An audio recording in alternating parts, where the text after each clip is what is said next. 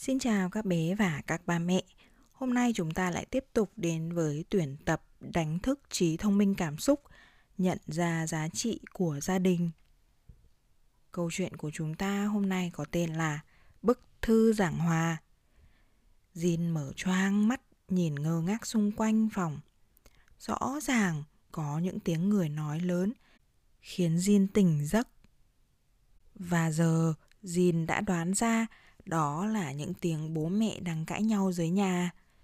Jin ngồi dậy và đánh thức khỉ Pít và bạch tuộc Pat. Cả hai đều đang nằm cuộn tròn dưới chân Jin, ngủ say, nên khi bị đánh thức, chúng có vẻ khá buồn bực. Nhưng Jin là một cậu bạn tốt, nên khi Jin yêu cầu làm gì đó, dĩ nhiên Pete và Pat không bao giờ từ chối. Jin lấy tay ra hiệu cho Pete và Pat lắng nghe những âm thanh bên dưới, những âm thanh không hề dễ chịu. Jin thì thào, bây giờ chúng ta nên làm gì để họ có thể dừng lại? Pete dè dặt, tôi sẽ thử xuống nhà, giả vờ là lấy quả chuối trong tủ lạnh. Tiếp đó, hai bạn sẽ theo tôi, cả ba chúng ta sẽ làm một cuộc diễu hành khiến họ phải chú ý. Ý tưởng không tôi, Jin ngập ngừng, nhưng nó có vẻ hơi mạo hiểm. Biết đâu họ không thích sự xuất hiện của chúng ta, vì tôi đã ký vào quy ước là không được đi ra khỏi giường vào ban đêm. Ồ, vậy thì chúng ta sẽ viết thư, Pat reo lên. Viết thư, đúng rồi, viết thư. Jin và Pete đồng ý ngay tắp lự. Jin trải giấy ra giường, Pete và Pat ngồi xổm bên cạnh với một nét mặt cực kỳ nghiêm túc. Pete đề nghị mình sẽ bắt đầu bằng gửi những người lớn ngốc nghếch nhé.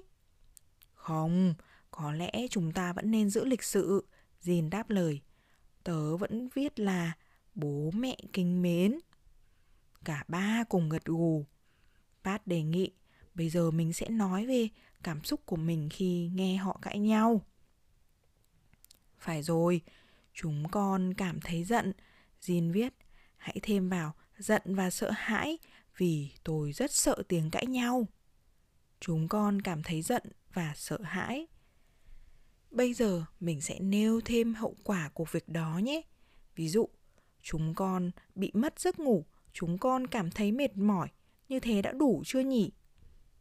Thêm cho tôi câu, chúng con không lấy được chuối dưới tủ lạnh nữa. Pít tiếp lời. Tôi đồng ý và sẽ viết thêm mong muốn của chúng ta là chúng con không muốn nghe tiếng cãi nhau nữa. Xong xuôi, cả ba cùng ký tên. Rồi, khỉ vốn được coi là nhanh nhẹn và khéo léo, đứng từ trên cầu thang thả lá thư xuống. Một lát sau, có tiếng bước chân và bố mẹ của Jin lên. Jin, Pete, Pat kéo chăn nằm yên như đang ngủ. Mẹ đến gần bên giường, thơm lên tóc Jin và nói Bố mẹ đã nhận được thư của Jin và các bạn. Bố mẹ xin lỗi nhé. Ừ, bố mẹ biết cãi nhau là không tốt, nhưng quả thực nhiều lúc công việc nhiều quá mà bố mẹ lại chưa học được cách kiềm chế cơn giận. Bố mẹ sẽ cố gắng.